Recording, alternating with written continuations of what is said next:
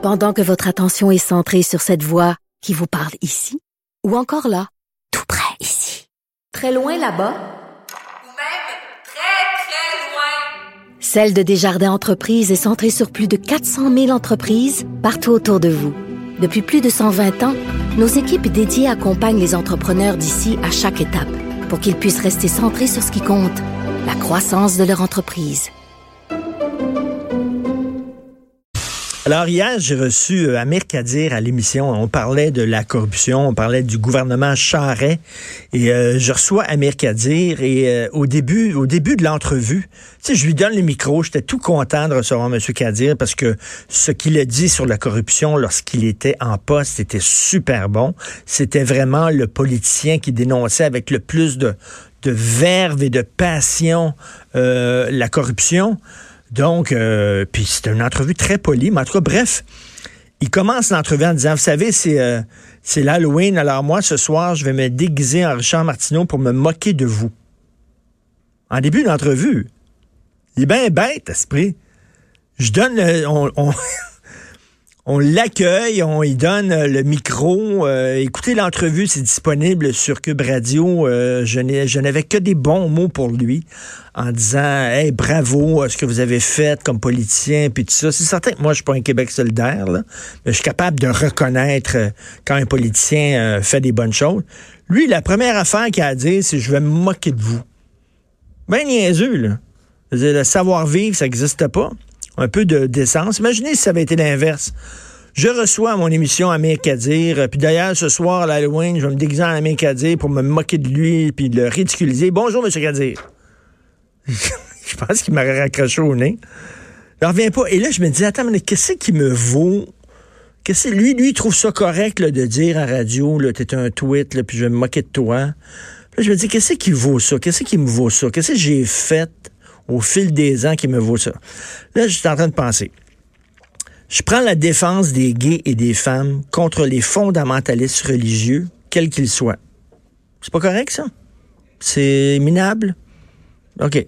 Euh, je dénonce la corruption régulièrement, euh, les mauvaises dépenses des fonds publics, l'augmentation de la dette, l'endettement des jeunes. Je trouve ça scandaleux qu'on parte sur le party puis qu'on dise c'est les jeunes qui vont payer la carte de crédit qu'on est en train de loader. C'est pas correct, ça. C'est pas des combats honorables.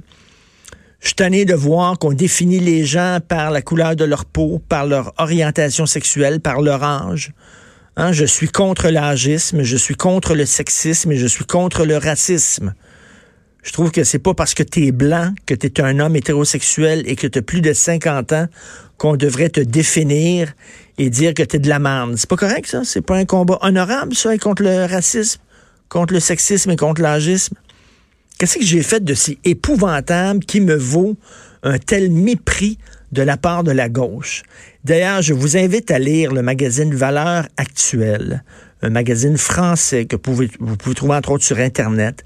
Et on interview Alain Finkielkraut, qui est un homme que j'adore, que je respecte, un intellectuel français, qu'on traite de tous les noms réactionnaires, fascistes, racistes et tout ça en France, alors que c'est un gars brillant. Et euh, le titre de l'entrevue, c'est une citation de Finkielkraut. Il dit C'est parce que je suis de gauche que je ne suis plus de gauche. Et c'est une phrase que je me ferai tatouer. C'est parce que je suis de gauche que je ne suis plus de gauche. Ce que Finkielkraut dit, c'est que moi, j'ai pas changé. Moi, je lutte contre le racisme. Je lutte contre le sexisme. Je lutte pour l'égalité des sexes. Je lutte contre les fondamentalistes religieux. Mais c'est la gauche qui a changé. C'est la gauche qui maintenant qui prône la censure dans les, dans les universités, euh, qui prône de mettre des livres à l'index, euh, de, de, de, retirer euh, des, euh, des pièces de théâtre de l'affiche, qui euh, sont contre la venue de certains intellectuels, euh, qui sont contre le débat, la venue de certains intellectuels dans les universités, qui ont abandonné le peuple pour euh, des minorités sexuelles ou ethniques, culturelles, qui se met à genoux devant les fondamentalistes religieux, qui défendent le port du voile, qui c'est la gauche qui a trahi ses idéaux. Et c'est ce que dit Finkielkraut. Vous dites que j'ai changé. Euh, non. Lisez mes premiers livres que j'ai. Puis les gens disent Ah, t'as bien changé depuis voir. Euh, non. J'ai les mêmes combats.